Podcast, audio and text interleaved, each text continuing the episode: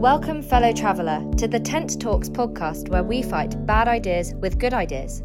Join Dr. Stephen Backhouse and friends as we pursue the renewing of our theological, social, and political imagination.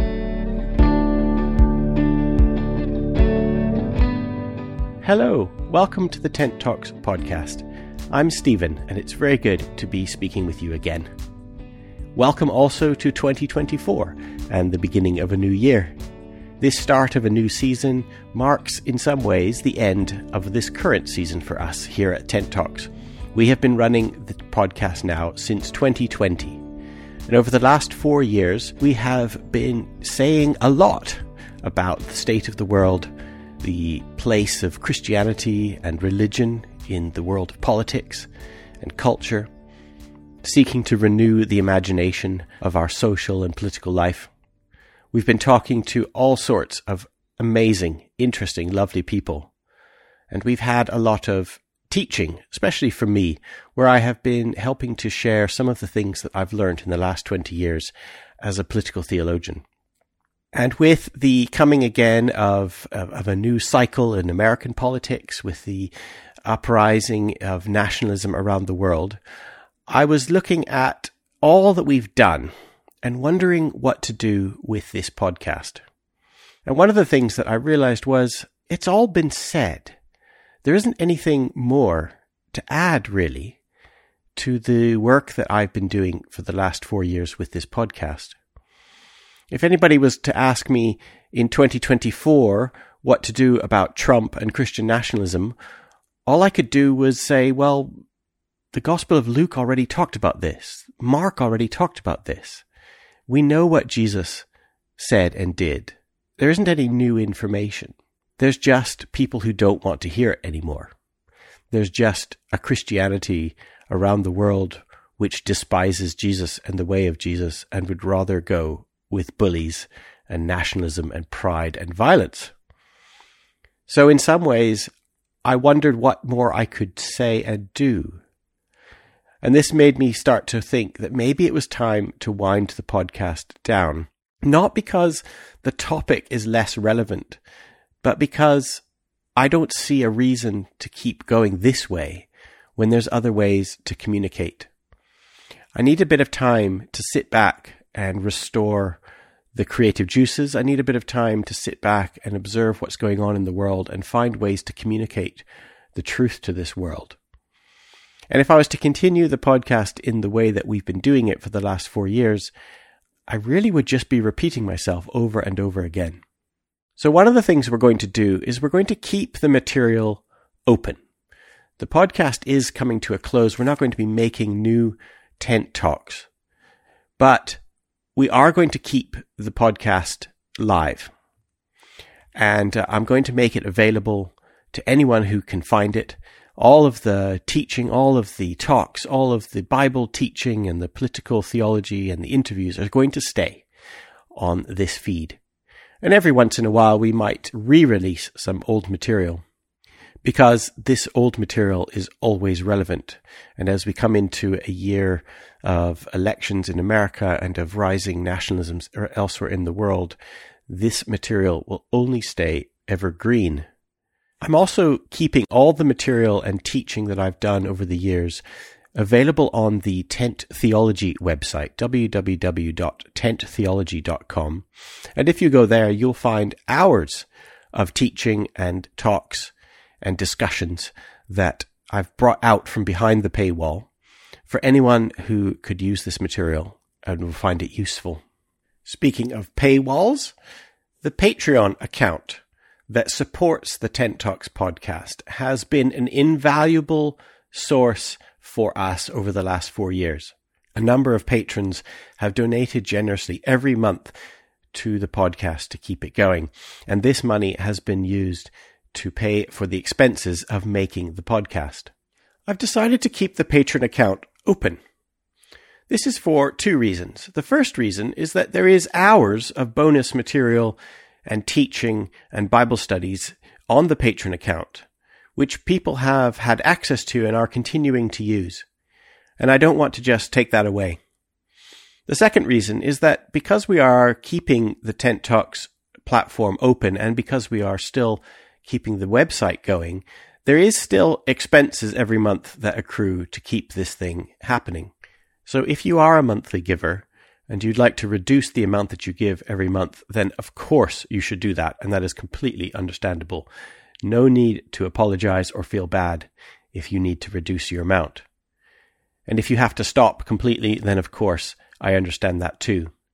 I will say that the expenses of keeping Tent Talks and the website going continue, and so any amount that you could continue to give will go straight into making this material available for anyone who needs it.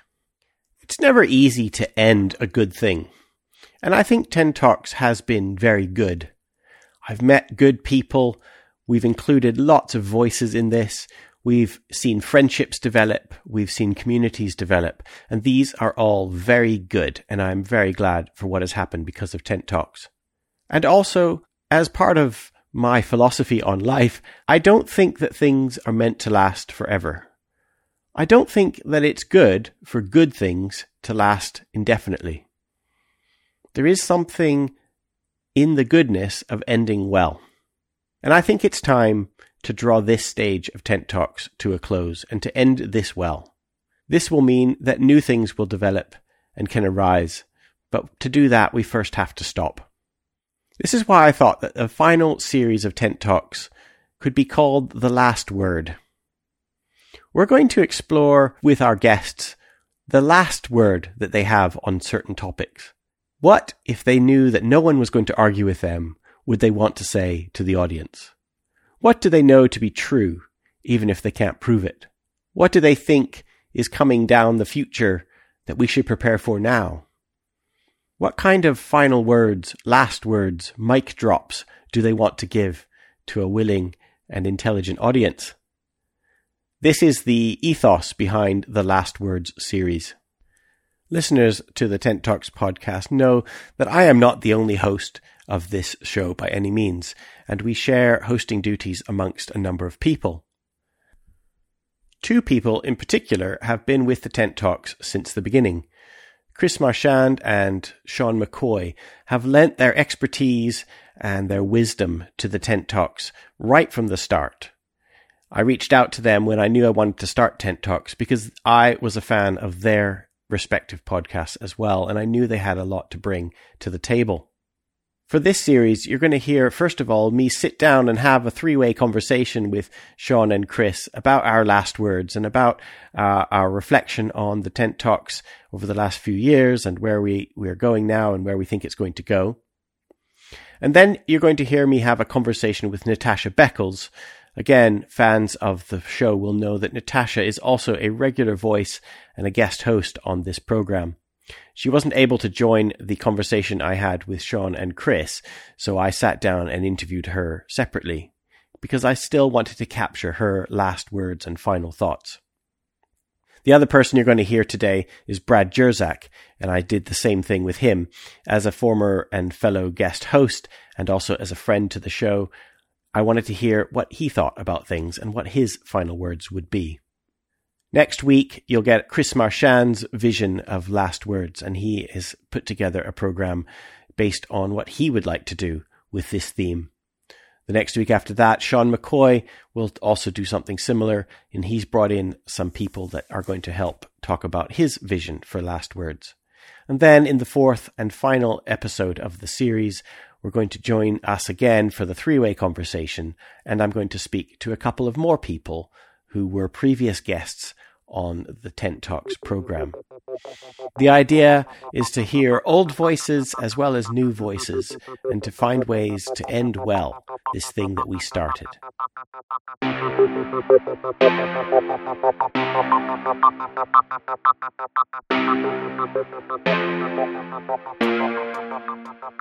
Thank you for joining us on the journey of Tent Talks.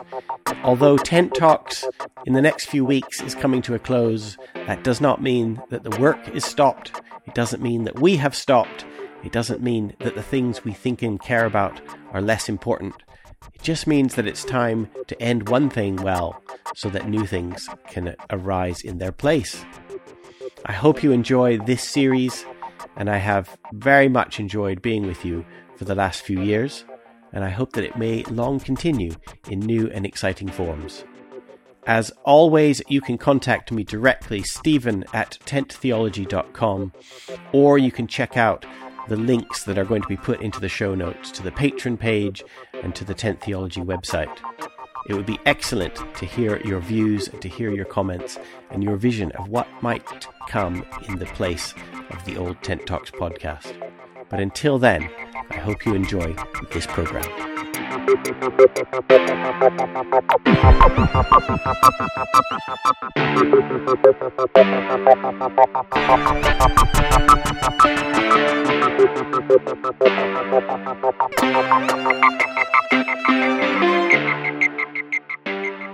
And it's my pleasure and honor. I asked, as part of the final say, for two special guests who need no introduction to be a part of a couple of conversations as we wrap up this wonderful journey.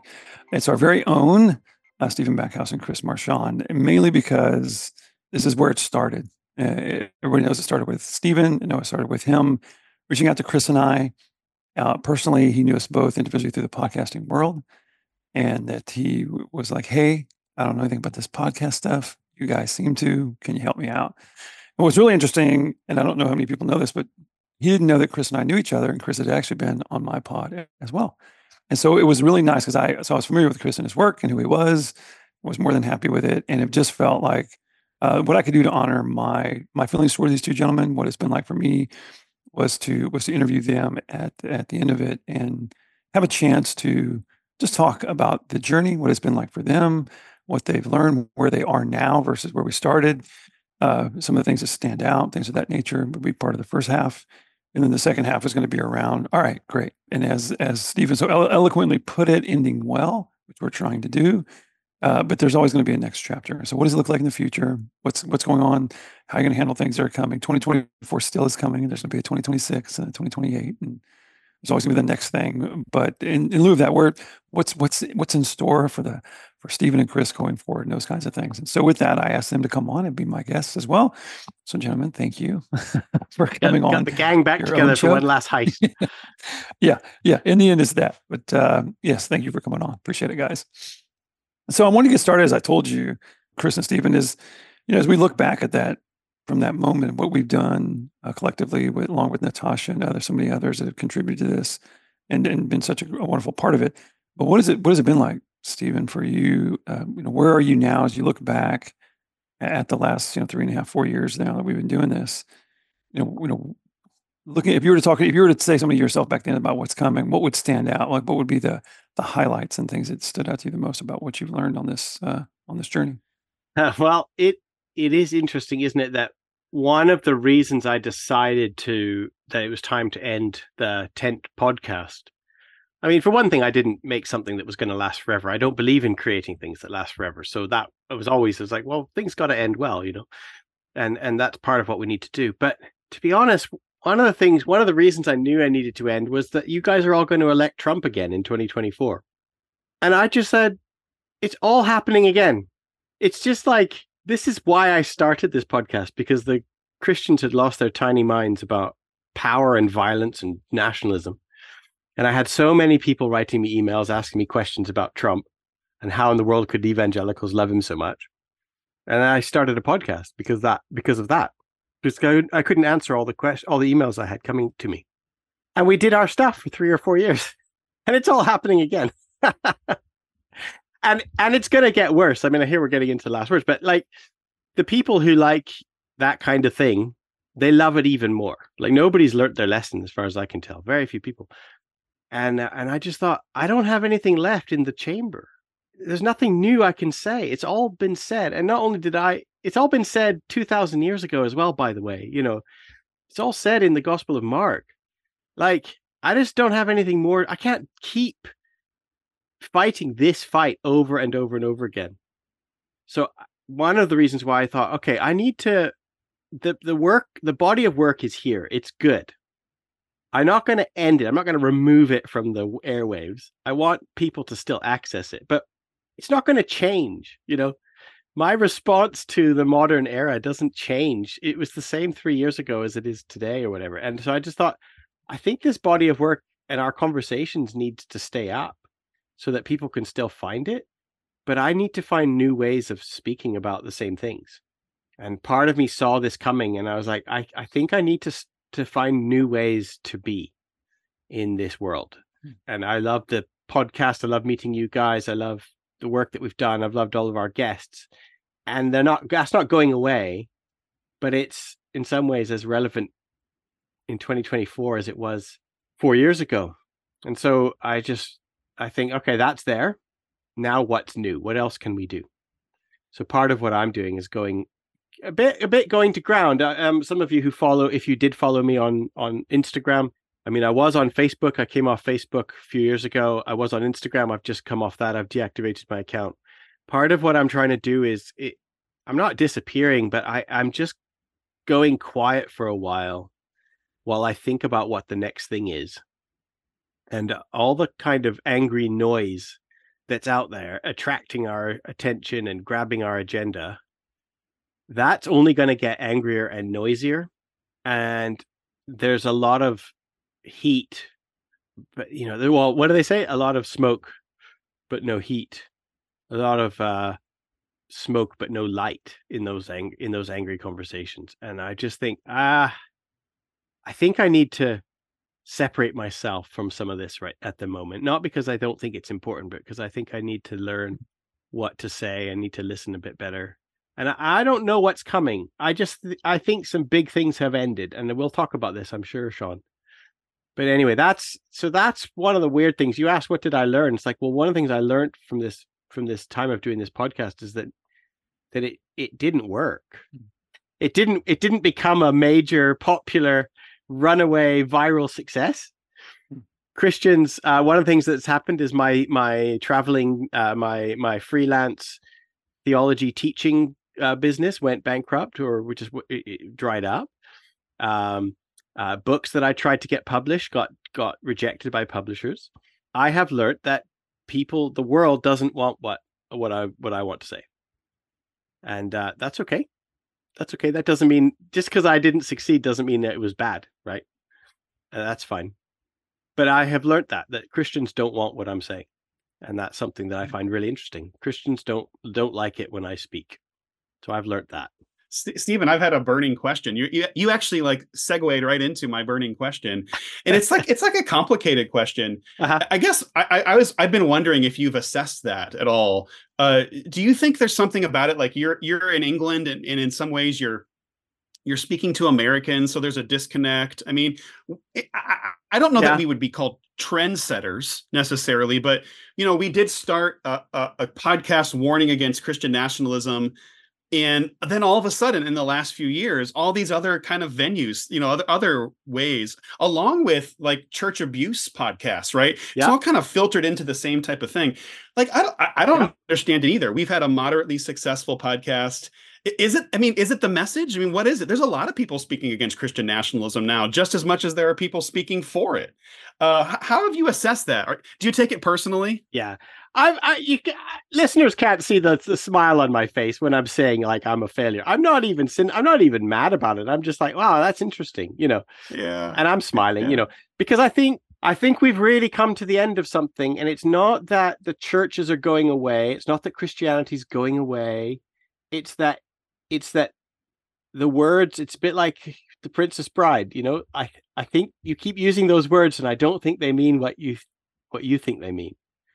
And I think that these things like church and Christianity and all that, they're there, they're still humming along, and I don't think they mean anymore what I used to mean by them. And I've just watched these things part, and I've watched the abuse scandals, and I've watched countless, like literally I have lost track of religious Christian leaders who have all sorts of moral failings, sexual, money, power, all of it.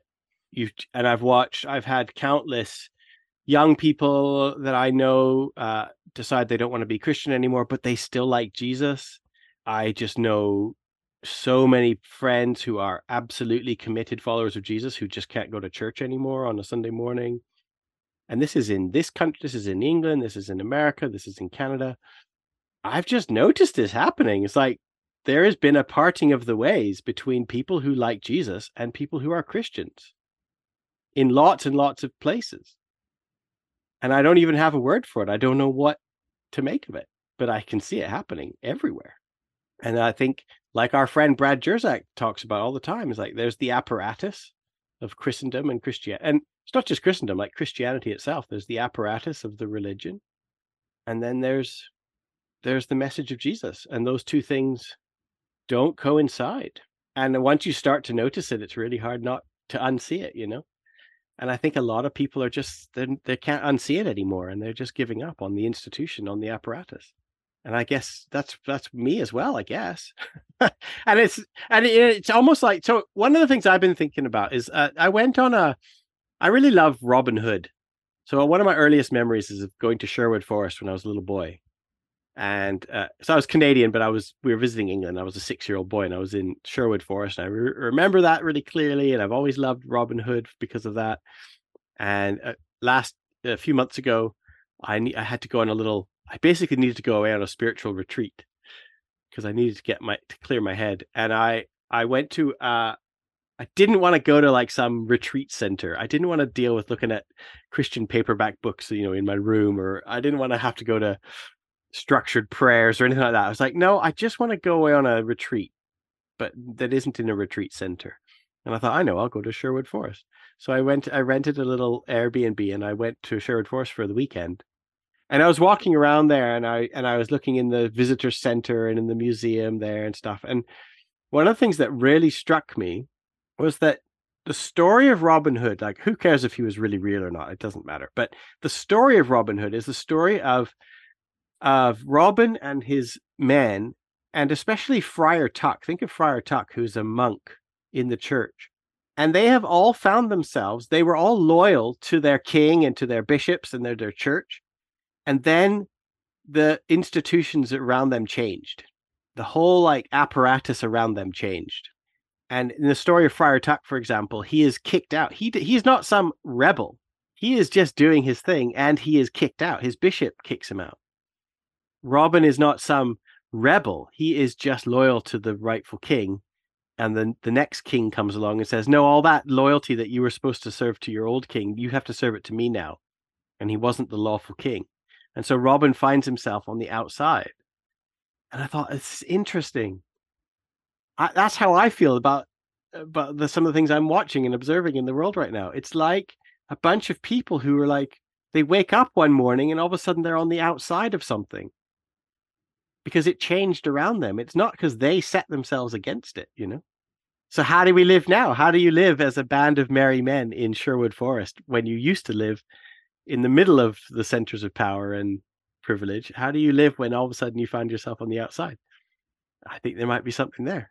Well, sounds like Jesus to me, but hey, yeah, exactly. So Chris, let me ask you a question, Chris, in the same context, to give you some kind of a chance to kind of plant your seed, if you will, or plant your totem on regards to like, where are you do you find a lot of synergy with Stephen, or do you have a break and go from there in terms of what we've done and what the podcast means and things of that nature? Where are you in terms of looking back at what we've been doing? Yeah, I think kind of very similarly.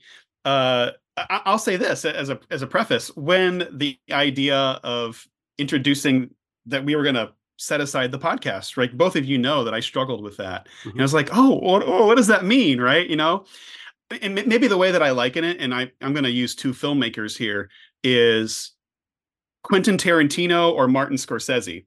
And right now, Quentin Tarantino, he's like threatening, like, yeah, once I make 10 films, I'm done. That's just not what I'm going to do anymore. Martin Scorsese, I think he'll be editing a film on his dying breath, right? And I'm more in the Scorsese vein. It's like, listen, God put me here. I have this burning passion in my heart. I'm going to make a movie about the genocide of Native Americans in my 80s, right? Yeah, I'm going to do that. I'm talking about Killers of the Flower Moon. He's just always going to be making stuff.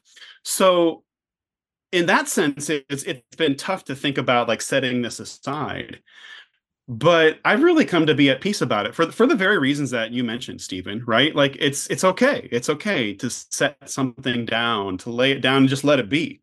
And I feel okay with that. I also feel very similar to this, like, I don't, like many of us, we don't know what to do with America right now.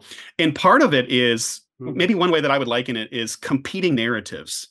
Like, there's just so many versions of everything, and everyone's just screaming into the void of it all. And like what I mean is, see, there's this guy that put out a book on Christian nationalism, The Case for Christian Nationalism. And like, you can't pin this guy down. He's like some kind of Loki figure. Like, who is he, right? Like, everything he says is a dog whistle for racism. And yet he's every time you call him on, he's like, huh, me? And I think America is just kind of this insanity of competing narratives. And that might be another reason, Stephen, to just like step back, right? Yeah. It's like, why am I engaging with this? This is not healthy to my soul. It's not healthy to a lot of people. So, you know, in terms of like where I'm at, I guess I'm in a pretty similar place, while also thinking, yeah, but you got to keep making stuff, or you got to keep thinking like what is next? Yeah. At the same time, I totally recognize, like, if the tank is empty, right? Whether personally, whether, you know, totally respect any of that. So I'm fully on board with that. Myself, I'm hoping to pivot to something else. You know, something has been laid on my heart, and I'll, you know, maybe I'll get to that later, but it's just, it's yeah. I guess I'm at peace with where we're at, but also have no idea what we're going to do in America, or even, you know, again, it's interesting when we've done Shay's series, that has caused me to think, like, yeah, so what is Britain like right now? Like, yeah. what's in the water there? Yeah. I know that America, maybe this is one thing too. I'll say this, I'll cap it off here, is, if anything, one hope that I've had with this podcast is that it does bring people some peace, even in the midst of knowing they've chosen to follow after Jesus and everyone's going to reject them for it. Just because America's so freaking anxious, right? Like, everybody is just on edge. Like, it's like we have the apocalypse in our brains right now. Like, the little seed of it. It's just like everyone's walking around with it, like looking at it, like, is it going to be you? Is it going to be you? Are you going to, you know, are you going to take the axe to me? Are you, you know, we're all kind of like, we have this inside of us. And so I hope to create a world where we learn to live at peace with each other. Like, and that's the posture. That's the narrative. I'm really into narratives right now. So it's, to me, it's like, what cultural narrative are we putting out there? So I'm at peace with what we've put out there these past 4 years. So there's a last question I want to ask each of you, but there's a middle question. So, Stephen, building on what you just said, was there a guest or a topic or something that you can recall that stands out that you just kind of felt like should have been more of the catalyst for change? That, man, so-and-so's perception on such and such, this series or this perspective, this should have been the thing, or could have been the thing that made people go, aha, right? And change the narrative, as Chris was talking about, in their own world, and go, am I reading this right? Am I looking at this person with this, you know, blind adoration? Or should I really be trusting all there is that I have into this person? If I really love Jesus first, how do I, is there somebody, was there an experience or somebody that you, a book, a podcast, a person that came across it? I wasn't, stands out to you? I never actually, I mean, I was joking a bit about saying, oh, we didn't change anybody's mind. I mean, I never thought that I was trying to change people's minds. I was always trying to provide a space and resources for people who already knew that something was wrong. So I wasn't trying to convince you something was wrong. I was trying to provide a place for people who sensed or felt something was wrong, and then we're just trying to think about it, right? So in that sense, I was trying not to, we never set up a debate. We really tried hard not to make it a debate podcast, right? And even though we did have one series where we talked with people we disagreed with, we even then put a lot of effort into making sure it wasn't a debate. We weren't trying to like score points and that kind of thing. And so, you know, it never was meant to be a podcast about that. But as we showcased people, I'm thinking of somebody like Bob Eckblad, for example. I don't know if you guys remember, Bob Eckblad is this New Testament scholar, really, really kind and generous and sort of humble guy. When you think about somebody like him, toiling away on the margins, really good at what he does, but not, you know, he's not recognized, right, by anybody. And it's not like I thought my podcast will make him recognized by the church. I didn't think that. But it's more like, as we talk to people like a Bob Eckblad, you realize, oh yeah, the really good people are they're not a prophet is not welcome in his hometown. Like, the really good, honest, true people, they don't go very far in this Christian world that we've invented. And so it wasn't like that I thought Bob Eckblad's episode was meant to shoot him into superstardom. It was more like thinking, yeah, here's yet another example of yet another person who's the best at what they do and can't, doesn't make a dent in the popular Christian world. And that to me just is such a sense of damnation of the popular Christian world. Like, it says so much about popular Christianity. I don't think Bob Eckblad's a failure. I think popular Christianity is a failure. And I think that about a lot of the guests that we've had and a lot of the people that we speak with and talk to. And you just kind of wish that these were the sane voices that were more heard and more popular and more mainstream, you know, because they're not speaking unorthodoxy, they're not speaking weird liberal heresy, which is what all their popular conservative majority say they are. They're just doing the right thing, you know, they're just doing it, and they're true and they're good, but they're utterly ignored and they have almost no impact on popular Christianity. So I think I've noticed that about a lot of, I would say that about a lot of our guests. There isn't one episode or anything that, no, Sean, there's just this sort of sense of like, well, there's a lot of people up there. I think David Benjamin Blower is another example of somebody, I think, doing some brilliant work out there. Doesn't really have an impact. Lisa Sharon Harper is somebody that I've really enjoyed talking with. I guess she has a bit of a voice, but not hardly as much of a voice as she should have, as somebody as her quality should have. You know, if this was a nation, if this was a Christianity that really loved Jesus, this would our guests would be a lot more prominently placed than they are.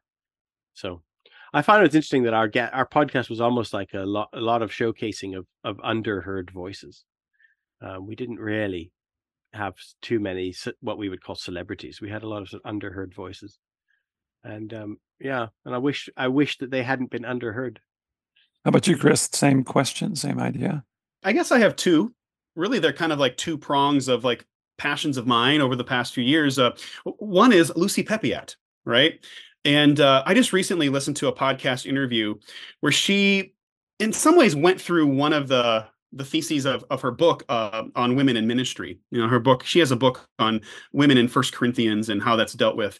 And like you said, Stephen, you know, here she is. She's just trying to be faithful to Scripture. She's trying to wrestle with the people that she sees in her life about regarding women and being ministers and church leaders. She's speaking sense. She's doing so calmly. She's reasoned, she's scholarly, she's loving, right? She's passionate. Who wouldn't like Lucy Peppiatt, right? Like, I don't know if Britain has a Beth Moore, right? But it's like, hey, could Lucy Peppiatt be the Beth Moore of England? Because she's so cool. I want to hang out with her. And yet it's kind of like, have her words made a massive impact to some people?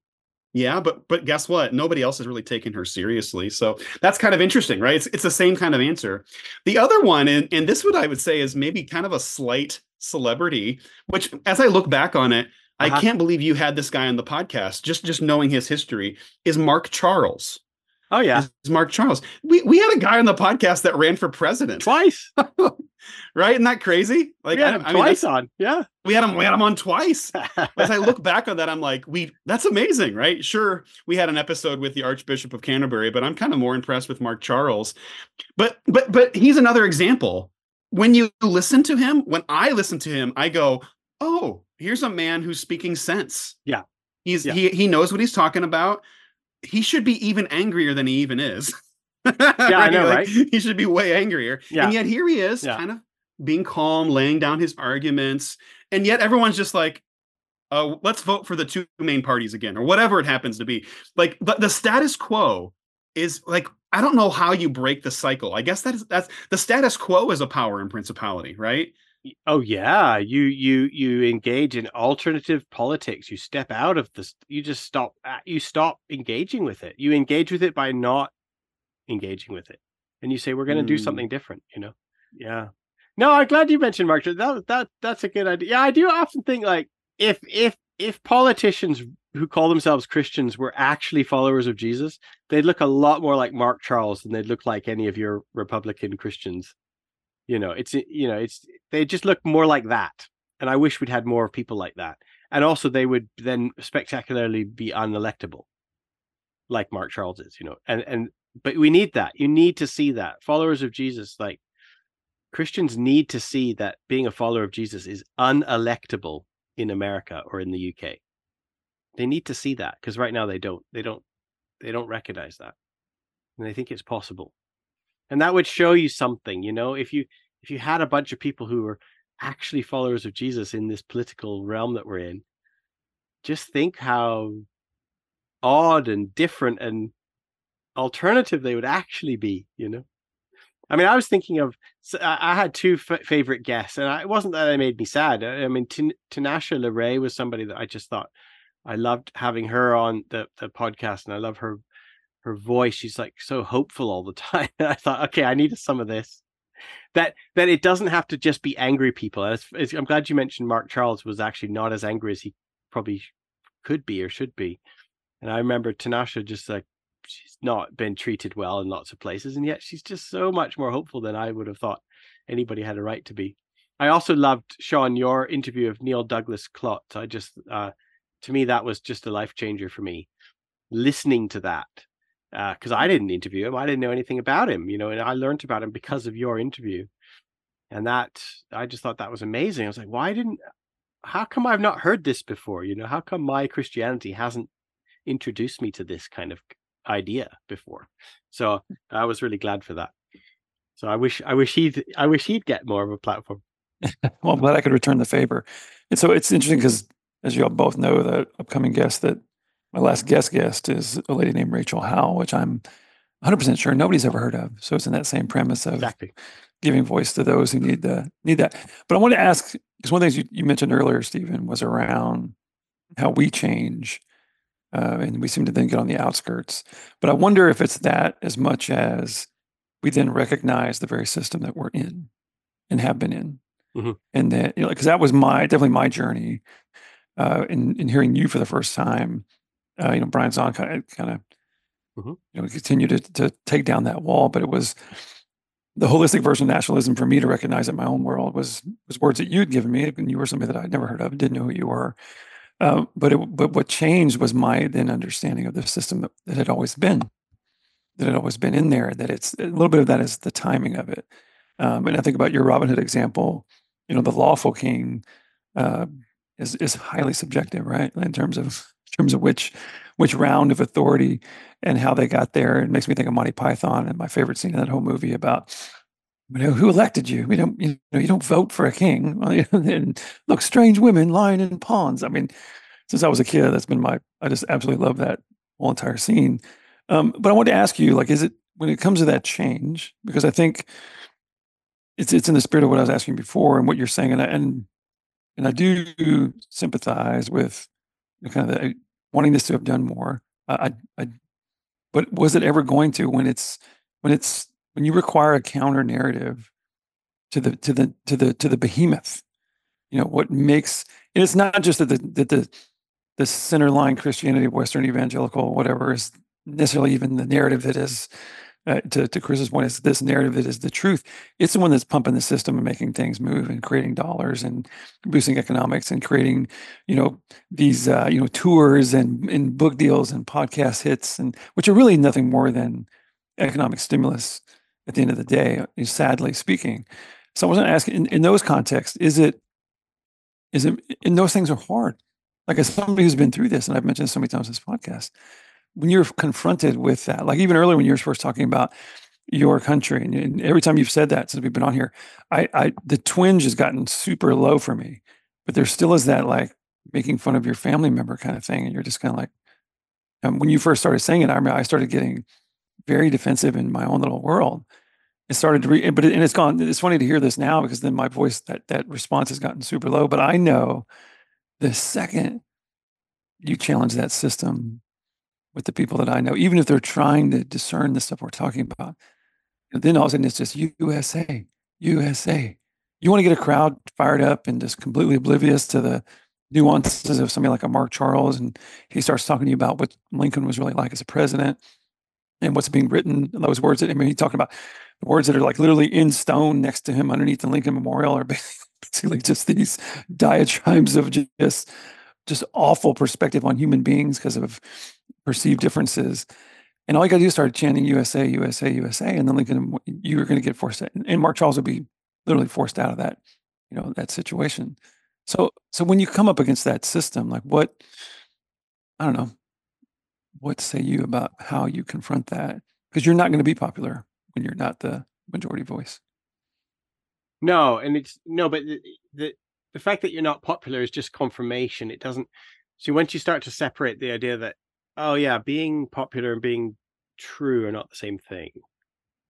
Once you realize that that being true doesn't make you popular, then you can kind of be free from that. And you're like, okay, well, what I was trying to do was, like I said, I'm not trying to convert people. I'm trying to fly a flag to find the people who already know there's a problem. So I sort of put my flag up above the parapet and I wave it and I see who shows up, you know, and that has happened. And so for me, this is a success. Like this is a mark of my success of what I tried to do with this podcast, was that I did find lots of people, and a lot of them are patrons, you know, they're committed to keeping this thing going. And I meet with them most months, and I get emails from people, or, you know, we find guests, or Sean, you're going to interview somebody who she's listened to the podcast. I didn't know that, you know, and yet it was, she's got her own story to tell. And it wasn't just a circle of my friends who were listening to my podcast to support me.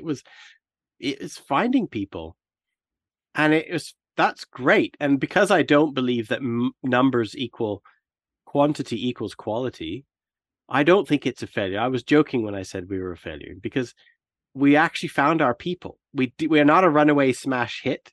We didn't make lots of money. We didn't influence the mass media culture. But we are a success because we found real human beings and we connected them to each other. So I'm glad for that. But I can't fight the fight. You know, I can't. There's a sense of don't throw your pearls to swine. It's kind of like, if what you're trying to do is to convince USA patriots to stop being patriotic, then you're wasting everyone's time. But if I just fly the flag and I say maybe being patriotic is not the same as following Jesus, but I don't try and argue anybody, I just say it, maybe once in a while a random person like you, Sean, will hear it. And then you came and sent me an email or something, you know, like I wasn't seeking you out. Do you know what I mean? No, I didn't say, oh, that Sean McCoy guy, I gotta take him down a peg or two. I wasn't trying to argue anybody. I was just trying to say, well, these are the conclusions I've come to. If anybody wants to hear them, I'm happy to talk about them. So I don't know. It's a fine line, trying not to argue, but trying to say the truth without turning it into an argument to win. It's a fine line. So as we wrap up this first half, Chris, I'm going to ask you in the same breath, but add a little nuance to that. As somebody who's a priest, deals with people on a daily basis, you know, as you go into these conversations like this with somebody, you know, our tendency as humans, especially those that know more than others, is to be like, I know more than you do. I'm more aware than you are. I have given this more thought than you. You're asking me this pedestrian question. How do you engage with people that are starting this journey, or we need to go through this kind of stuff, and keep the patron? Because I think you're really good at this. Like you have this warm personality. I don't feel that way ever from you in any context. So how do you maintain that? And what's kind of the tips that you tell yourself to maintain that type of approach? Oh man, I feel like Stephen here, where it's like, I have no idea. I don't even know how to answer that question. I'll give you an example. Recently I was talking with a parent of one of my students, and we started to get into the Palestine and Israel debate. And like, this is a woman, a parent that I actually respect. I get along really well with. By the way, as a reminder, I teach online, so it's a kind of a strange context. I don't see. I'm not present with these people physically, but there's interaction, right? And I was talking to her about another issue. We started getting into about Israel and Palestine, and she started a fire hose at me every reason of defending Israel. everything. Like there was like 0% of like, yeah, maybe the Palestinians have a point here. There was nothing. There was just like, there was no leeway. So my answer in that moment, Sean, was just to shut down.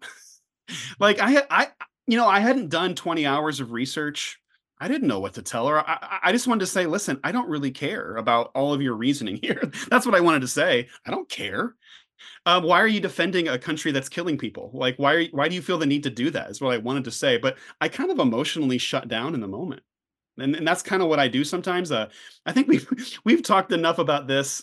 Like we've all dealt with our own like childhood issues and like conflict and fighting and arguing. That's kind of sometimes what I do, right? I just kind of shut down when I'm getting that kind of feedback, right? So I don't know. I don't know that I have a great answer to your question. I think though, maybe for me, as an introverted person, it's like trying to figure out how to come up with good questions beforehand, knowing how to introduce those into a conversation so that when I find myself in an emotional situation, I don't know how to respond to this person, maybe I can just ask a decent follow-up question, something to open it up to get them to think. That's kind of along those lines. Another thing, though, is like I'm in the midst of maybe like Stephen, trying to figure out like how to introduce the conversation in different ways, because I can't deal with everybody's stuff all the time. Like this, I have a new podcast that I'm trying to put out into the world. It's going to be about church abuse. And right now I am dreading like having to put this like a link online and then having 1,000 people respond to it. I've kind of decided right now that I'm almost just not going to do it. I'm just like not going to engage with it. I can't deal with it mentally and emotionally. So I don't know. Maybe it's this. And I don't know if I have time for this even in my own life, is just to have personal conversations and to try to understand where someone is at, right? So like, Sean, I've given up on talking about like giving up guns in America. I mean, what's the point of even talking about guns in America with people who are gun owners? So like, but maybe if I can sit down with somebody individually and I can, just try to hear where they're at. I mean, because come on, Sean, we know this. There's always going to be the coyote defense. There's always going to be the, yeah, but I might have to kill a coyote. Right. So like, least, yeah. What's that? At the very least. At the very least. Right.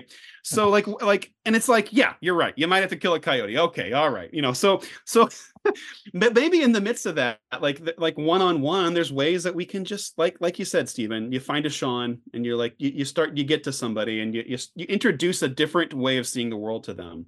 I've been trying to think about, we kind of want to talk about I think Sean wants us to talk about what we think is coming up for the future in the sense of our own last words. Right. But I think that I don't know the words yet for it, but there is something of that Robin Hood thing where there are increasingly more and more people who are finding themselves outside of the systems that they used to have their identity in. And I want to find ways to connect those people or to find those people or to help them to live. And it might look like you just said, Chris, one-to-one. It might look much more like small conversations than it looks like yet another movement started with yet another, leadership hierarchy and income stream and media empire behind it. It just, those are the things that people are done with, right? There are people who are done with that kind of stuff. So we're not supposed to just invent a new one. So yeah, I don't know what the word is for it, but I think it's people who find themselves outside of the principalities. And now all that they're left with is these one-to-ones. But Stephen, you could have passive income while you're sleeping that you could just wake up to. And what would be better than that? What would be better than just, multiple sources of income for you to just, live a life of luxury? So all joking aside, as we wrap up this first half, thank you, gentlemen. And Chris, I do want to say, it's funny that you say you don't have an answer, but I do want to point out that I think the idea of not saying anything might be one of the best answers ever, quite honestly. One of the things I've learned in this, as you guys know, and I don't know if everybody else out there knows, but I'm about 3/4 away through my master's degree in clinical mental health counseling to become a therapist. I may have mentioned that before, but one of the things that was the most interesting things I have learned in this so far, and I have now seen it in real life with a friend of mine specifically around the power of silence. That sometimes it's just easier not to say anything, not easier, from it's a better use of the time than to try to debate. Instead of just, like you said, locking arms with that, or locking horns with that lady and being like, dang it, you know, Palestinians are people too, blah, blah, blah, blah, blah. It's just not engaging, you know, just letting that thing run off into the sunset. Like, okay, well, off we go. I don't know. I thought that was a really brilliant answer. So anyway, everyone, thank you so much for listening to this first half. We're going to come back in a few episodes to wrap up the future, as Stephen was talking about. What say you, Nostradamuses, the two of you, what is coming, not only for you personally, but for the world and things of that nature?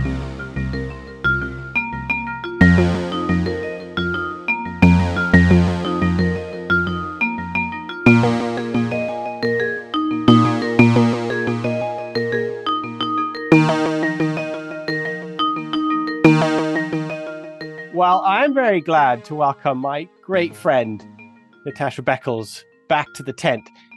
Listeners will be totally aware who Natasha is. She has been a guest. She's been a co-host. She has been a host, running a couple of series and interviewing people.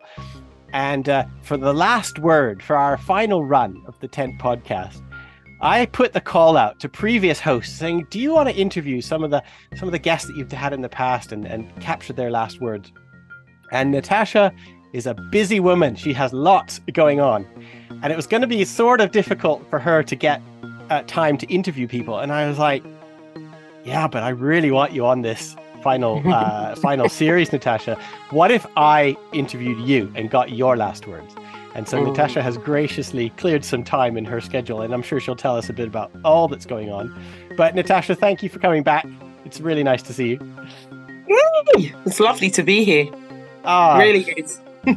Now, the concept here is the last word. The concept here, I'm going to ask you a few questions. I'm going to say, like, what do you believe to be true, even if you can't prove it?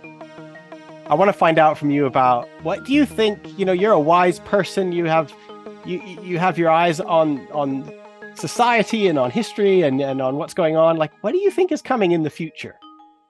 What is your hunch? What is your gut instinct? And what do you think we could be prepared for? And then I want to find out what your last words are. We have an engaged audience in front of us. What would the final thing be that you, if you had a last word to say to them, and you knew that I wouldn't argue with you. Nobody's going to argue with you. You just get to say the last word. Mic drop moment, Natasha. So before we go into this, tell us, what have you been up to lately? What are some of the things on your horizon and your heart and mind these days? It's been an interesting journey. I finished my final year as the curate, which is the kind of post-ordination training process that you go through in the Church of England. And I didn't get a job straight away and took on an interim post that was quite specialised to the area that I've been working in, because we've got a lot of interregnums or vacancies. And so that's been a really great opportunity to lean in more. I've got a lot of leadership experience. And one of the kind of processes is becoming an ordinand, becoming a priest, a deacon, a priest, is thinking about, and I think there's different schools of thought about it, about what it means to be a priest. And some people conflate the two together, leadership and priesthood, and there is some truth in that. But it's one of those things that you have to inhabit first to really think through what it is. And because I've had a lot of leadership experience, I think, you know, I'm grateful for the opportunity to think that through for myself. And I personally think the two are different, because they have, one is leaning in and leading and fixing and starting in different ways. And you might do that in authoritarian ways, libertarian ways, you know, you could do that in a million ways. But priesthood is something about, and I'm still finding the words for it, there's something about the priest craft that is making space for someone that I see in my mind as I'm speaking about, almost a well, a stillness of water, a space for somebody else to be present, and that you're holding that space in some sort of way. And it's just been interesting to spend time thinking about what that means and working that out for myself. There will be other Christian leaders, Anglicans or other churches that have a kind of Presbyterian type structure. But in terms of really understanding those orders, it's been really important to do that.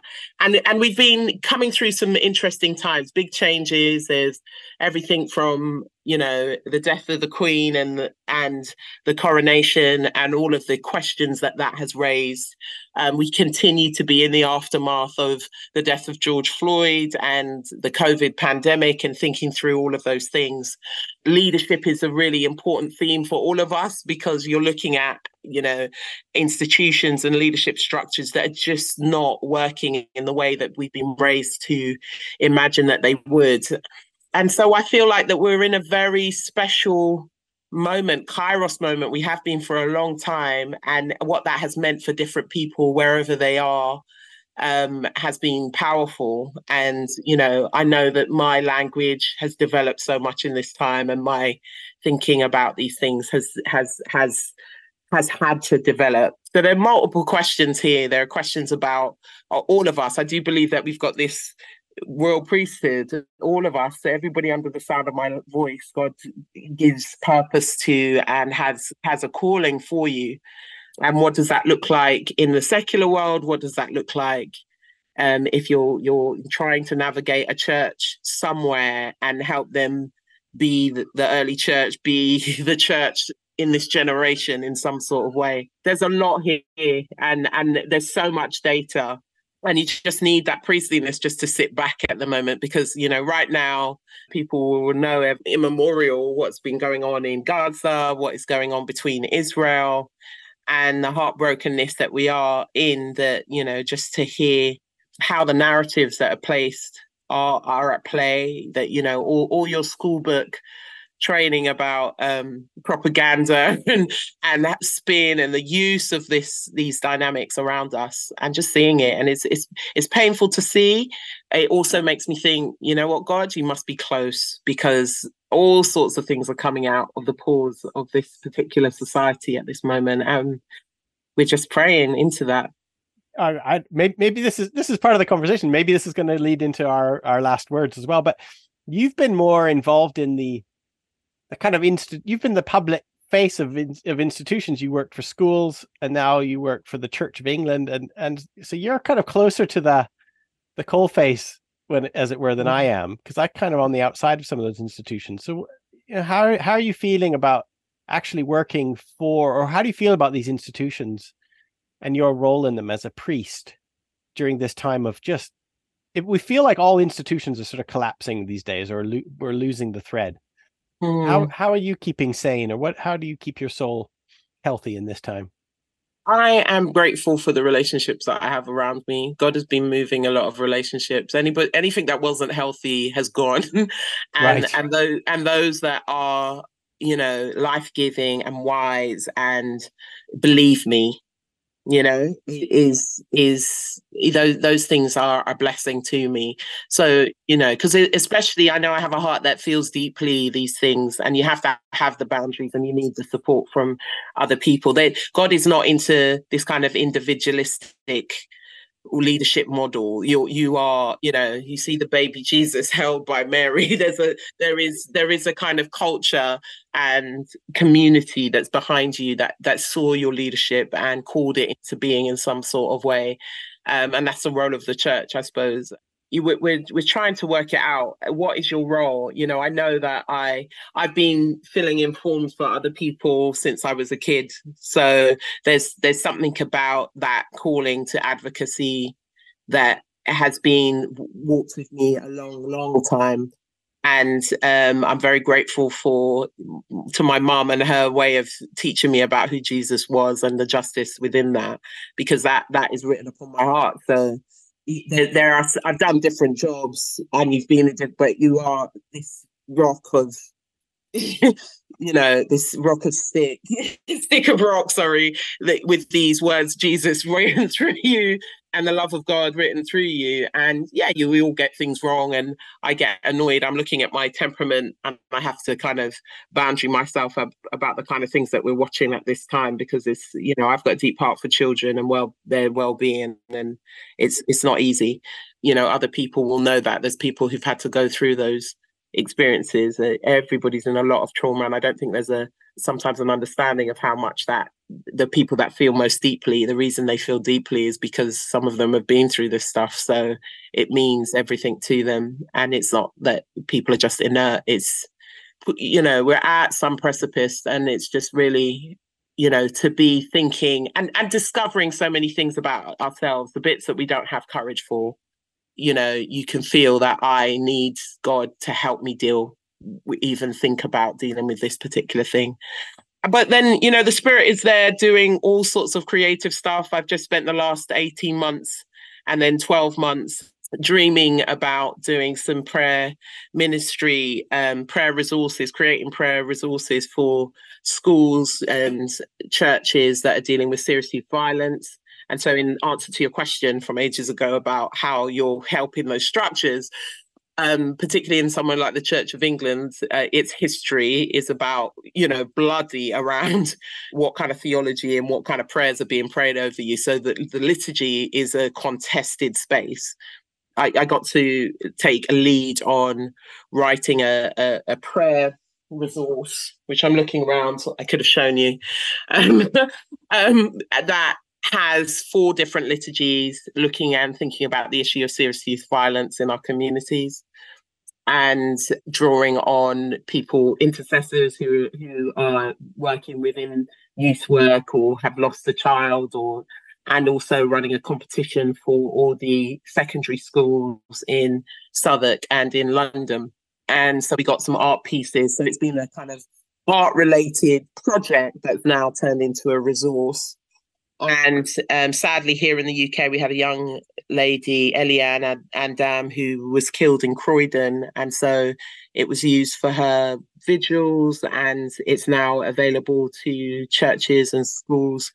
When the worst happens, that you've got something to say when the unspeakable things happen. And if you want to do a kind of memorial, or if you want to do an annual service to draw those issues to the surface and talk about it in a creative way. So, you know, I'm grateful to God for those opportunities to learn how the structure of the Church of England works, you know, and we pray together, and our hearts, prayer has the power to change hearts. So to be involved in that process was really great. And none of the stuff, but if you'd gone by yourself, if you just sort of gone off on your own individualistically, none of this would have happened. You wouldn't have been there for those people, right? You wouldn't have been able to. Exactly. Yeah. And I think our faith is about, it's not individualistic. I can't say it enough. Yeah. That is not an ideology that lines up with our faith. We're in relationship. There is no kind of kamikaze person doing it just by themselves, although we've got as individuals the responsibility to call out the community spaces that we're in when they're doing nonsense. But it's that balance of the individual and the group and working together. Moses knows a lot about that. It's stressful. Tell us about what is something that you know to be true, even if you can't prove it, you know, what is it that you know to be true?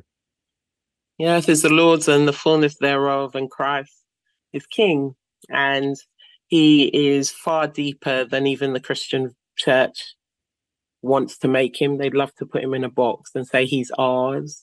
All things came through him, of his own. He can love and be with people, and we're all going to have to catch up with the fact that, you know, all of our creeds, all of that knowledge up here is not going to change the fact that he loves and gave his life for us, and whoever he chooses to save, whether they are, and what also is true in that is that we are not fit to talk purity to anyone made in the image of God. And I can't wait till our theology vomits that nonsense up, you know, whether that's around gender, because there are deeply misogynistic ends of the church, whether that's around race, because whiteness is still staining. I mean, it's a salvation issue, I think. Whiteness and white ideologies, people are resting on that more than they are resting on this Palestinian Jew, his life and the meaning of his life. And it's a problem. It's a real problem. For me, I see it as a salvation issue. Tell me more about that. Tell us more about salvation issue. I'm not arguing with you. This isn't about an argument. I want to know, what do you mean by a salvation issue? If people are, you know, the whole image of the baptism is that you died to all of these things.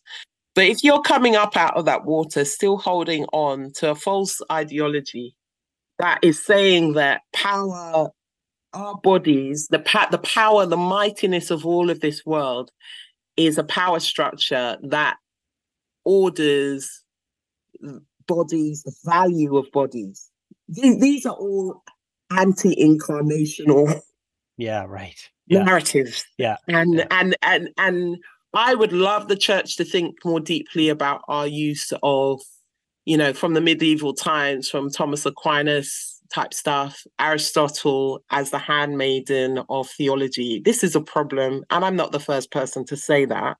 But I'm just more, if all things came through Christ, then there's a fingerprint of Christ in every culture, in every philosophy, and you could stand on any philosophy and come to understand something about who Christ is. And the journey of the Western Church has truncated that process. And people think that Jesus spread to the ends of the earth is alpha or something like this. This is corporate twaddle. It's not that. It's far deeper than that. That, you know, the redeeming of all things. You know, there's that story of the obedient son. You know, which one was obedient? We were reading it the other day in the lectionary, but the story of this one son who says yes, but doesn't do what God asked him to do, and one son that says no and does that. And our understanding of our interfaith, people's different journeys. When you've got a dynamic like whiteness operating, there are people right now who cannot become Christian, not just because of the racism that is pouring out of that whitening, that changeling version of Christianity, but because even if they are welcoming you in, they're welcoming you in with an agenda. And that agenda is tokenizing and dehumanizing of you so that you become the face, you become the optics in a particular organization, rather than really seeing your humanity and what you're bringing, the gift that you are. So these are salvation issues on a personal level, that if you are relying on whiteness to help you, if you're offended by the fact that I say, you know, Jesus was a Palestinian Jew, you know, if you're offended by that, like Mark, you need to go back and have a look about why you're offended by Jesus in his wisdom to turn up halfway between the two of us. Do you know what I mean? And show us that, you know, these are Afro-Asiatic people of different backgrounds. They didn't come from, as we say in the patois, they didn't come from nowhere. There's mightier people, greater, more, whatever. That's right. That's part of the incarnation. But God in his grace has gathered them and made them one. And brought them together and given them a hope and a future. And this, if you're what's been marketed to you through whiteness, that Jesus needs to be like this, leadership of the church. And we've got some of our churches that have got snowy white peaks. That, you know, it's black and brown people who are holding that church together. Yeah. And you know, it's colonial. And you're having to say that to leaders. Wake up. Come on. That, you know, if you're holding on to whiteness instead of Christ, that's a problem. I'm really reminded, like, you know, the whole idea of what the Antichrist is. You know, the Antichrist isn't some horror movie monster. The Antichrist, we're told very clearly, is the one who denies that Jesus came in the flesh. Yes. So if you deny the brown Palestinian Jesus, you're Antichrist. You are. And people aren't, when we've been using philosophies, there's problems in the Greek philosophy that we've used. It's a bit like trying to read all of my cultures purely through a British UK lens. You can't read it. You have to go to the cultures and philosophies from which it stemmed from. So, you know, British Museum has its issues for lots of people because half the stuff don't belong. But if they're doing something on Egypt, I'm there because I want to understand Kemetic cosmologies, because that is the mold from which Israel was made. If they're doing something on Babylon, I want to get why, you know, we have a book of the dead, we have the book of life. Why do you think these echoes are there? Go and look and ask those communities as to why, you know. And there's a brilliant room there. I mean, I'm sure there's political problems, colonialism, And there is a brilliant room in the British Museum, which is all the Gilgamesh material, yeah. The Babylonian. And you're walking around and you're like, yeah, this is where my culture came from. Yeah. You know, it came from these stories, and there's a flood narrative, and there's and the vision of kingship, and the Tower of Babel, and you're like, yeah, this is where it all came from. There's something here that we really need to pay attention to. Yeah, absolutely. And so making time to immerse yourselves in versions of Christianity that are different to what we have been told is, I think, a really, really important part of that journey of opening our heart up to what God might be saying to us globally. You know, it's not just going to be about whether this particular package is, I mean, it's arrogant, this package managed to get to the ends of the earth. It's got to be far deeper than that. That's just such a capitalistic way of viewing it. That and as you said, we've ended up with it. Some of these philosophies are part of the reason our medical ethics are so screwed up, you know, that you lose your humanity because you lose consciousness, because I think therefore I am is it has more to do with our understanding of personhood than made in the image of God. So even you said it, you see, we truncated. There's a kind of a truncated philosophy that we've adopted as if that's the whole of Christianity, when it's part of it, you know, it's part of it, not the whole. And we can't disown it from the fact that, you know, right now you go to certain parts of the world and the Christianity that they are modeling themselves on is a Western model of Christianity that is affected by colonialism that you really can't see a difference, and it doesn't bring life to that community, even if they've got lots of bums on seats, that it's not bringing life to that community. It's not helping that community really look at their history and their future. I've been working with St James's Piccadilly, just great friends, the rector there, Lucy Winkett, and also Dr. Ayla Lapine, who's the associate rector. And we were looking at the life and times of Ottavo Cugguano. And I've just been so excited by this guy's life. He was kidnapped in the mid-18th century from Ghana. So he's 13. He remembers his family stories. He's eaten food from his own land. He knows that. He ends up being kidnapped. He talks about it in the life and times. Then he ends up in Grenada and almost immediately is picked up by somebody who then takes him to the UK. So in his lifetime, he has like 4 generations of what a transatlantic slave trade did to a community and moving them round. And he ends up in being baptised in St James's Piccadilly 250 years ago. And so they've been picking up on that theme because he then writes a book. I had known about him as an abolitionist because my undergraduate's in Caribbean studies and history. And you realize that even as you're learning things, people are being put into particular boxes because we're so uncomfortable with the concept of an African or a brown person being a theologian that and I wasn't even a Christian at that point, so I wasn't even looking for you in that way. I'm taking it purely as a historian. But to read his book, the decimation he gives there, I mean, I'm just blown away by the strength and power of this man's conviction, and he just disappears after that. And it's just really excited me to think, here you have a contemporary African speaking to that community at that time, in that place. What kind of courage you had to be able to say that. And the way he's thought through his arguments, I mean, they're just first-class arguments. And there's no excuse for us. We had at the time, you know, sometimes it's like, oh, we didn't know any better. No, God does that. There's always somebody. We almost always did know better. Yeah. Yeah. You always did. You always did. And, you know, and it was just one of those things to sit there and think, well, what would the image of this man's Christianity? He was so clear that the image of God was so important.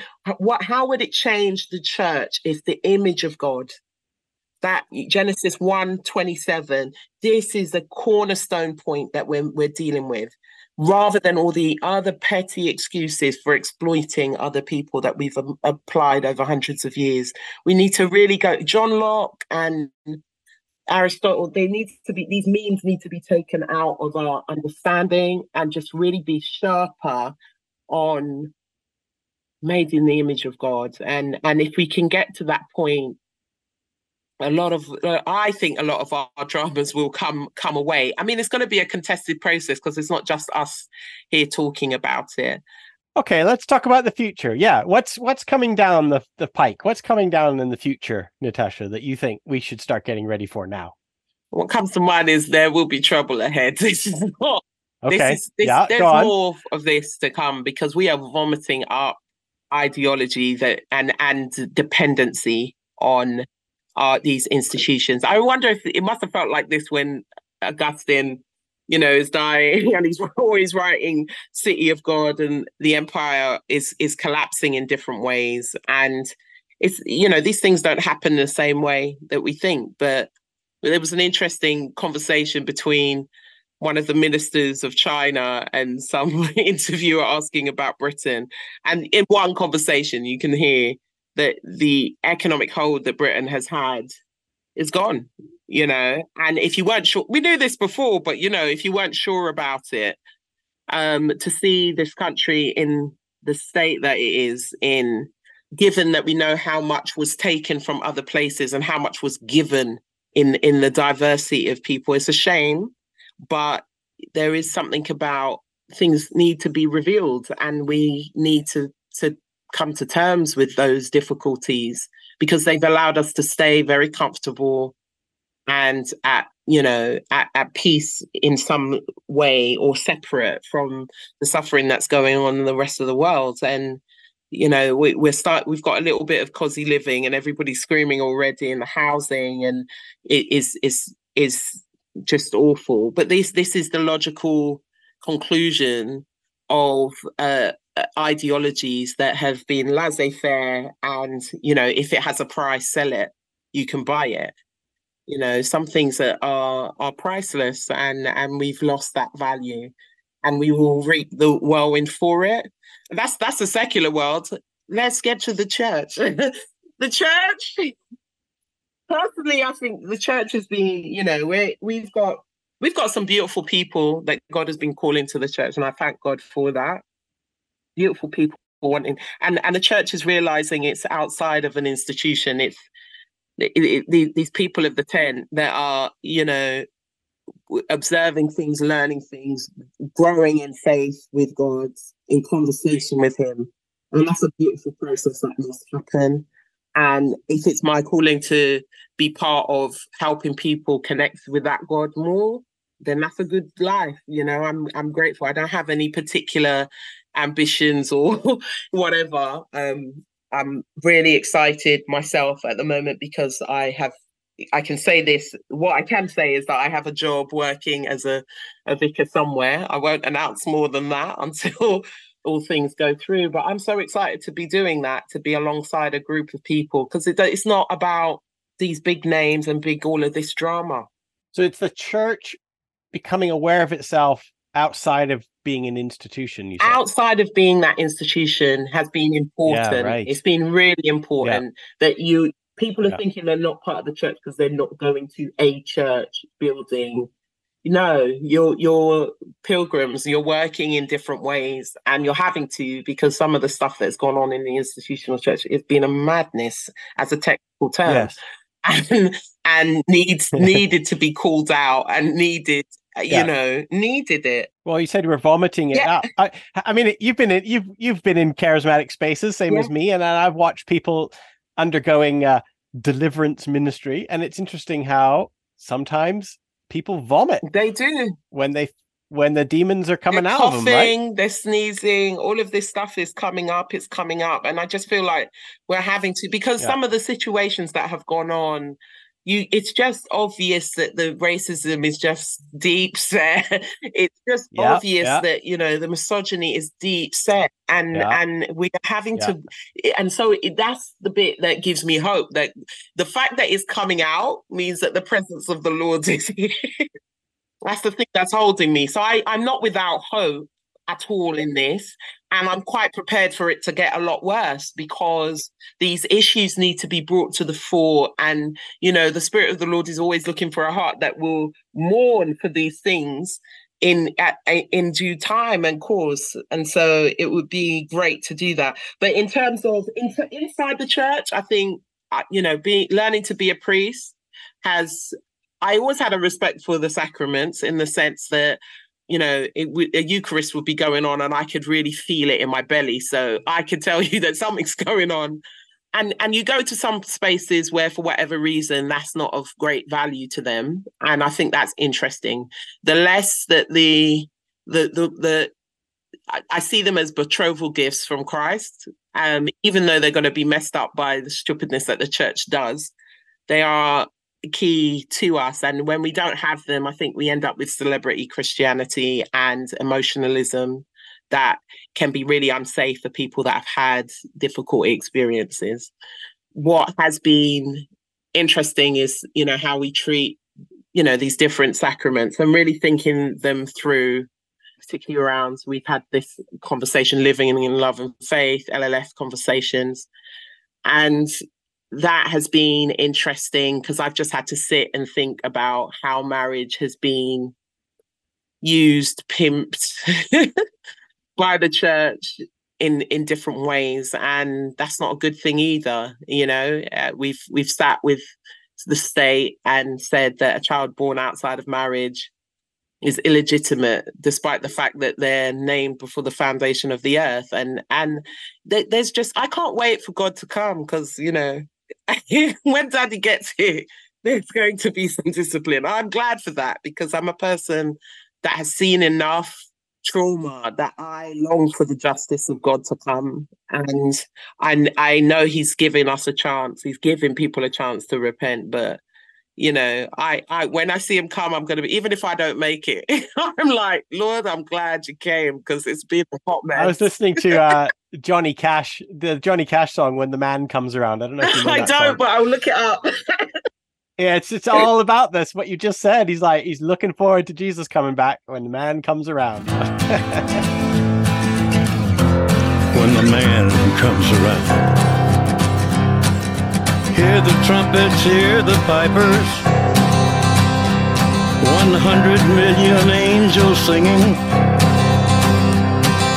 multitudes are marching to the big kettle drum, voices calling, voices crying, some are born and some are dying, it's Alpha and Omega's kingdom come. What is your last word? You've got an audience in front of you, Natasha. They're fellow travelers. They're engaged. Their hearts and brains are switched on. We got the best listeners. You know that. What do you want to say to them? What do you want to say to them? Never forget prayer. It's a place of courage. It's a secret place, the hiding place of courage. If you see anybody who's got courage like that, they're a person who prays.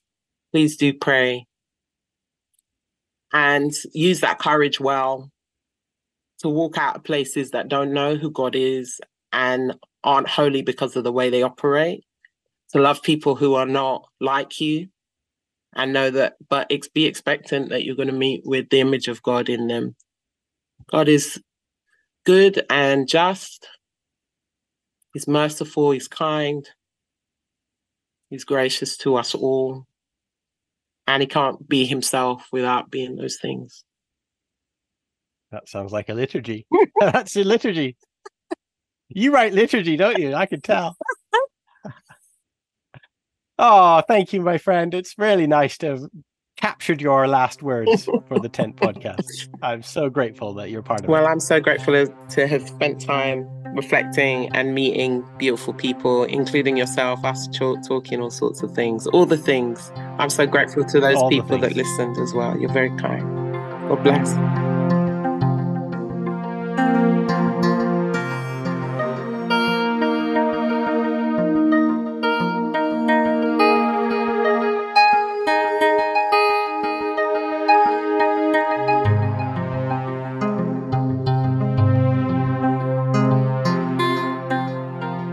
welcome back to the tent, Brad Jersak.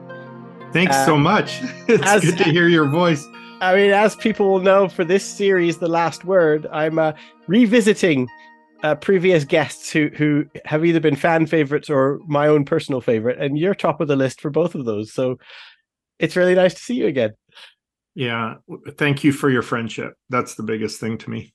Oh, the one of the great things that's come out of this podcast, I feel like, is that I got to talk to you for so many times and have you involved in so many things. Yeah, so. Likewise. What are you doing now since we last spoke, Brad? What's on your horizon right now?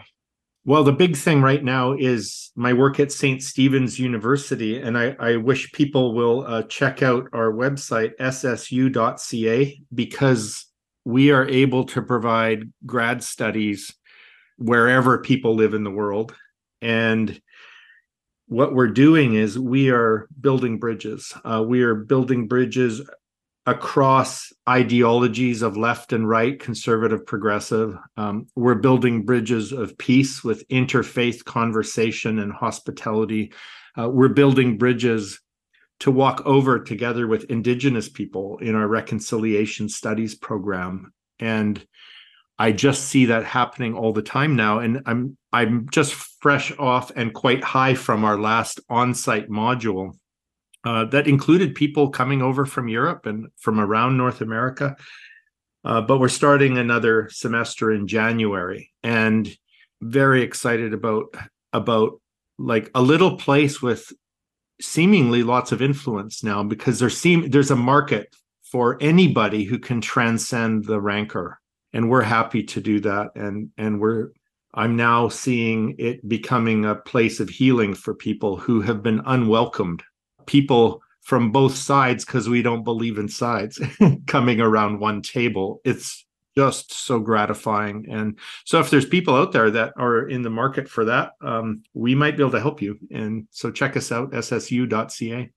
Oh, that's good. I know sometimes I teach for the peace studies masters that you do.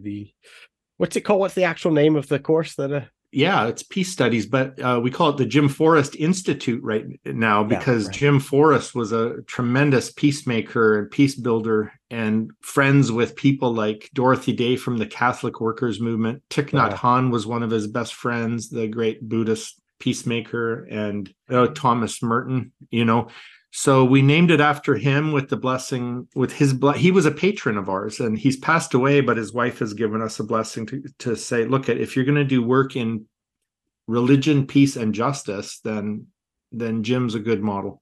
Oh, wow. And you're a great guest lecturer. Thank you. Or adjunct, or whatever we call you. I don't know what it is. Most welcome. It's fun to do. Yeah. Oh, good. Well, I do hope that people, I'll actually put that stuff in the show notes so that people will know where to find. But plugging the SSU is a lovely side effect of you being on this this show. But this isn't the main point.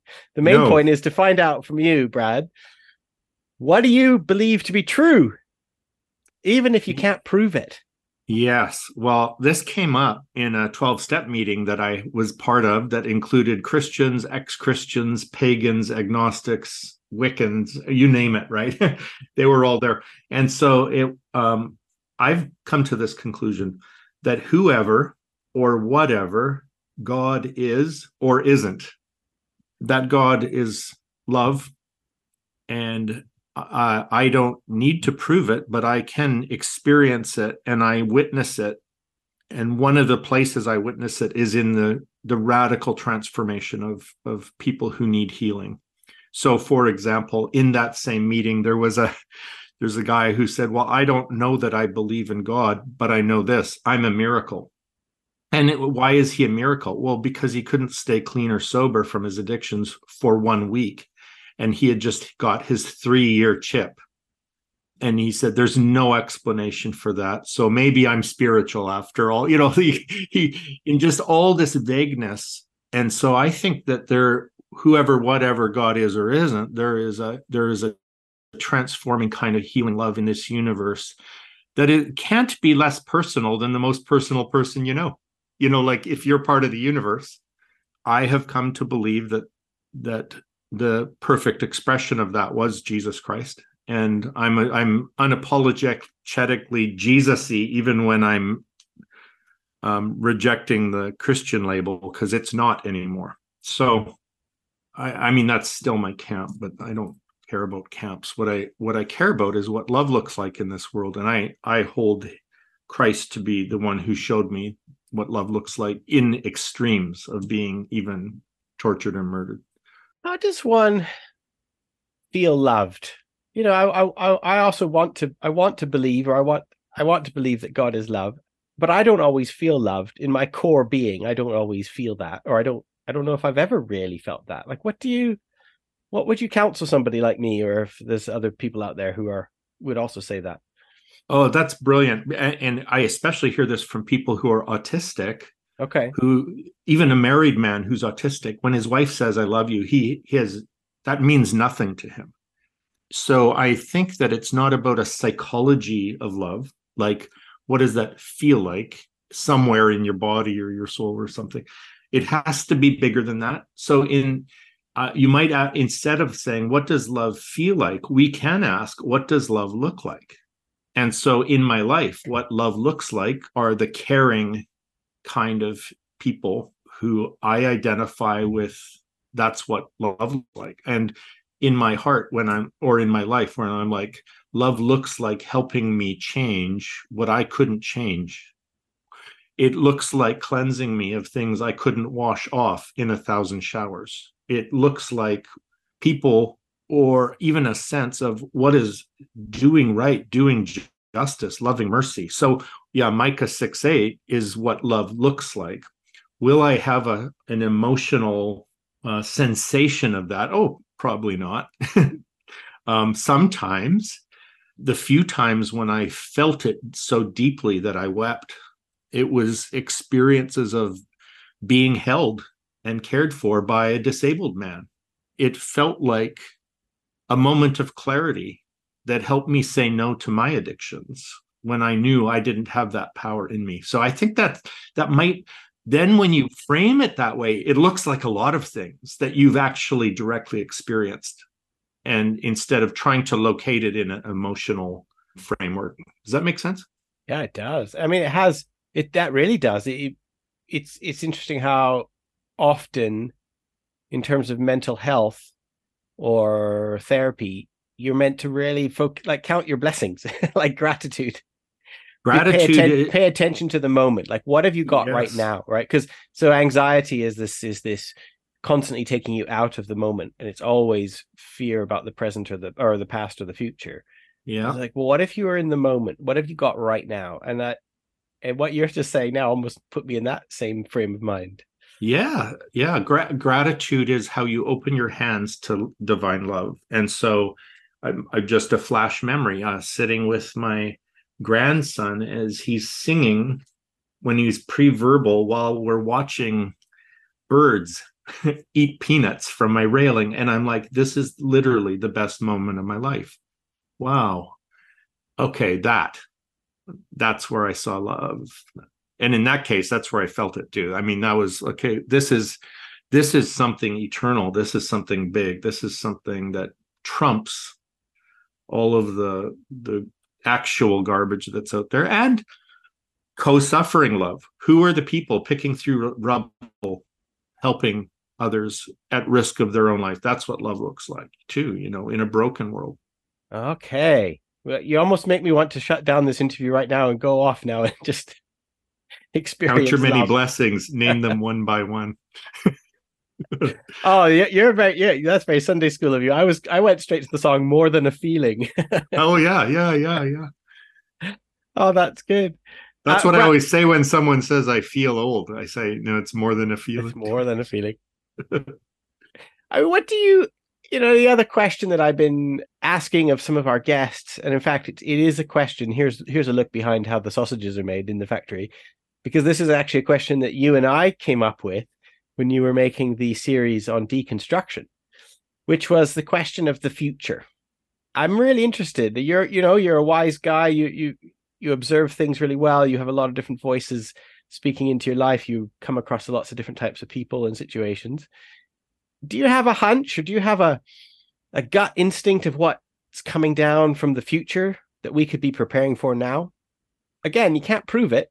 I'm not looking for footnotes. I'm just saying, what do you think is coming in from the future that we could start to prepare for now? Yeah, well, I probably could provide receipts in terms of the trajectory that we're now on. And so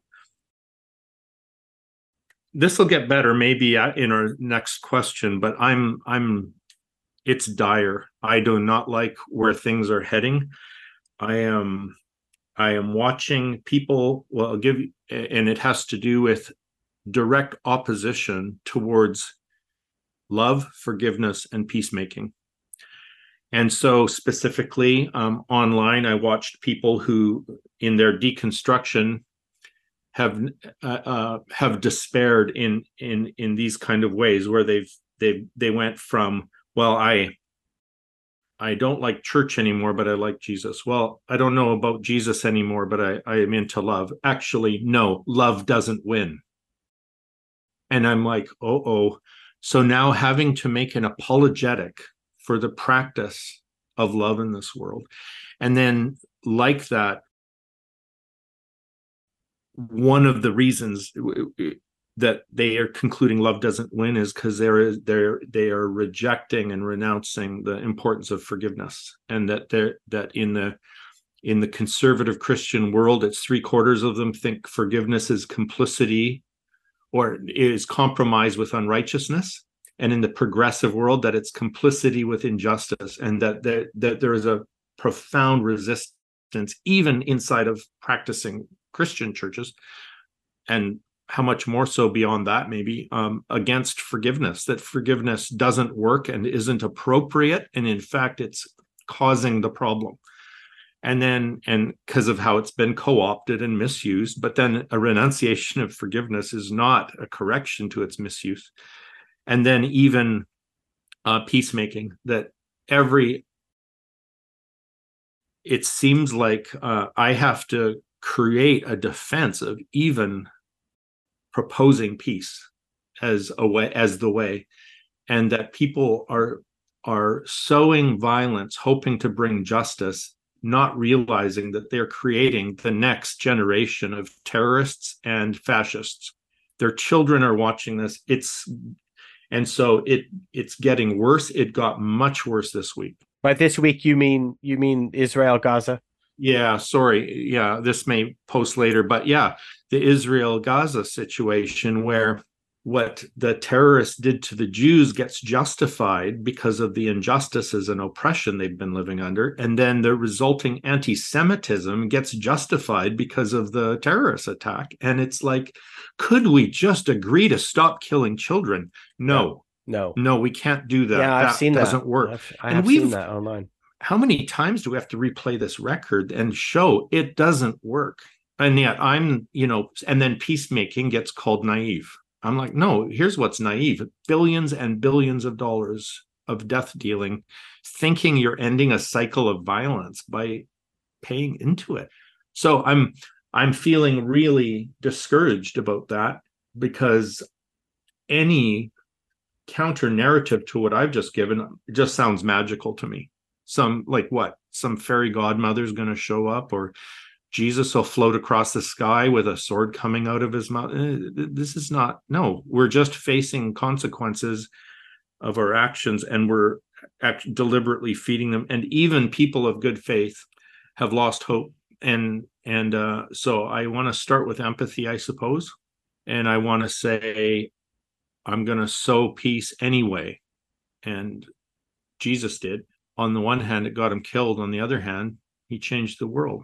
So when you think about Gandhi, you think about Martin Luther King, these folks sacrificed for a way of peace. Short term, it looked bad, but longer term, they're the heroes of history now. So I guess I want to be on the right side of history, even if it's not utilitarian at this point.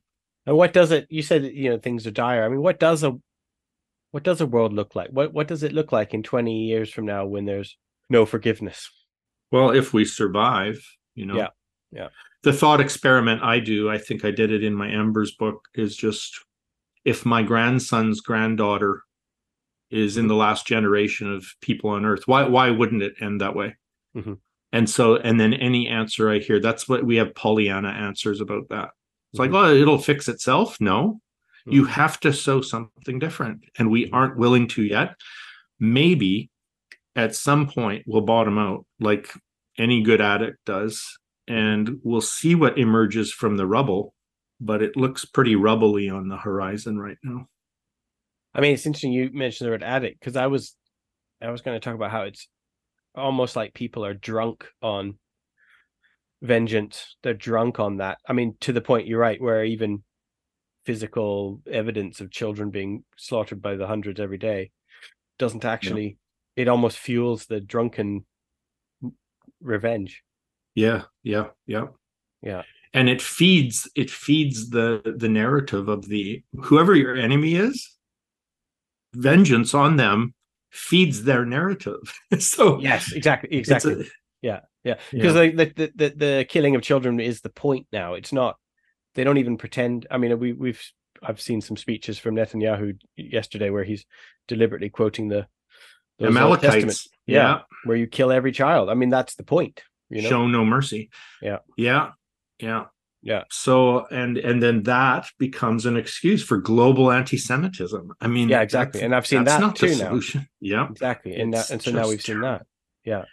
I would say I'm very proud of the Jews who gathered in New York City to protest, because when the Christians forgot what it's about, here was some Jews who didn't. And I'm like, they are calling for justice and for peace for the people who are supposed to be their enemies, and they've the Holocaust happened in my mom's lifetime. This is so fresh, and so it takes courage for them, but I wish the Christian church had the same courage, but I'm not seeing a lot of that. No, I don't see any of that. Do you where do you think the church is going to be in 20 years, the state of Christianity? If you do a snapshot, what does your hunch think it's going to look like? I don't know. I don't think it'll be very, it's already, the trajectory is that the church will have very little to do with following Jesus. So if there's a remnant to be had, it would be those who follow Jesus. And I don't see them. Well, I see it being a minority report, and that may not be called the church even, or it'll be the whole thing. We'll begin to see that it's something far bigger than the institution, when the institution becomes irrelevant, we'll look for exchanges of grace, and we'll find them. So that part's good. And if that's what actual church is, then whatever. The label is very, very slippery right now. Yeah. Well, what can people be doing to prepare for this future? What do you think now we could do? Yeah. So I would go back to the things that I mentioned that were unraveling. And so I would say we have to prepare our hearts and minds with an instinct for love, forgiveness, and peacemaking. And so that when it's challenged, we don't just jump off the wagon like so many have. I'll give you a practical example of how it feels. So it feels like this. When you're driving down a road, and I don't know if you have hitchhikers in the UK, but in Canada we still have some hitchhikers. Your car is going fast enough that you can't decide whether to pull over or not. You just do what you've prepared yourself to do. So my friend Dave always pulls over because he's pre-programmed pulling over for hitchhikers to help them into his instincts. And then I have other friends where it's like their instinct is to never stop for a hitchhiker, but they don't decide that. It's just they've programmed that. And I think that the same is true of love, forgiveness, and peacemaking. Has to be so instilled in your character and prayed into it, practiced into it in the little ways, so that that's the instinct that kicks in.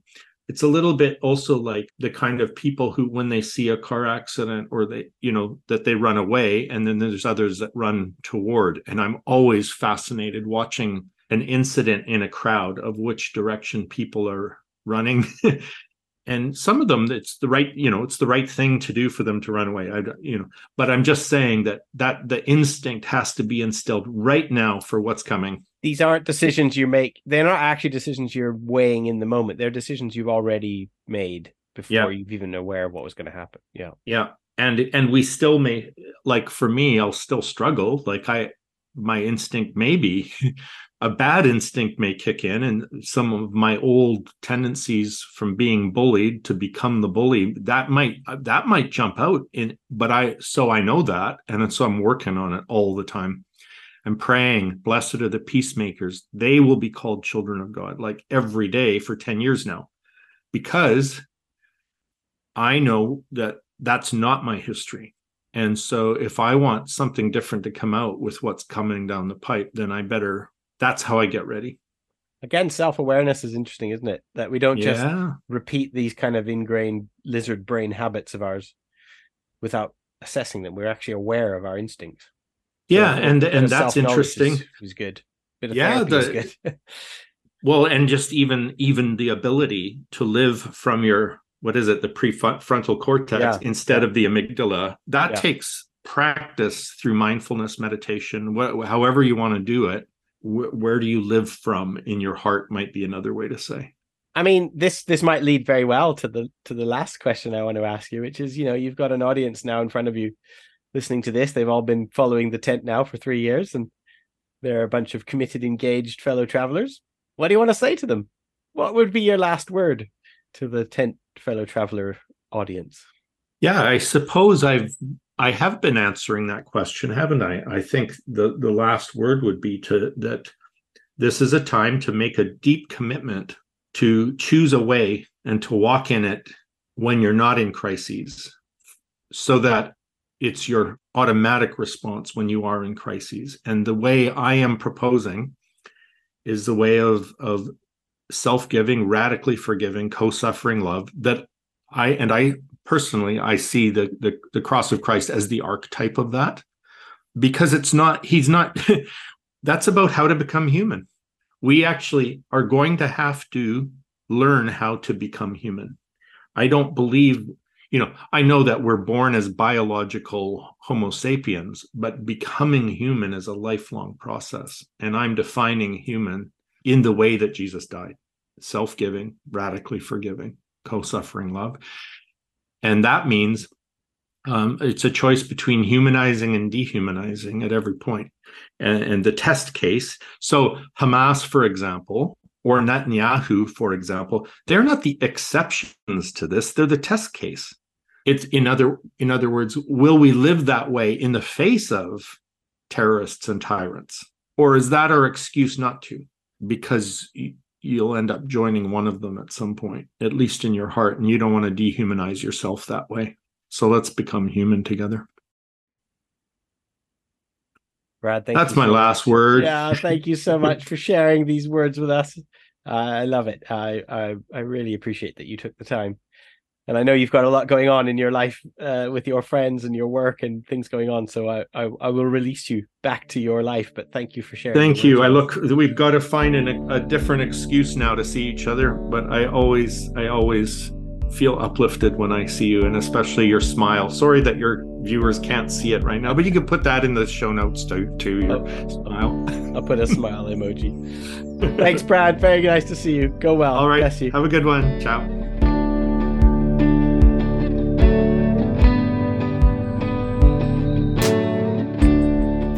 Listening. Thanks to David Backhouse for the theme tune and to Chris Marchand for editing and all the other music. This show only exists because of support from listeners like you. If you have found something we made to be good or useful, please consider becoming a patron at the Tent Talks Patreon page, or leave a good review on whichever podcast platform you use to listen. This really helps. For more information, visit www.tenttheology.com.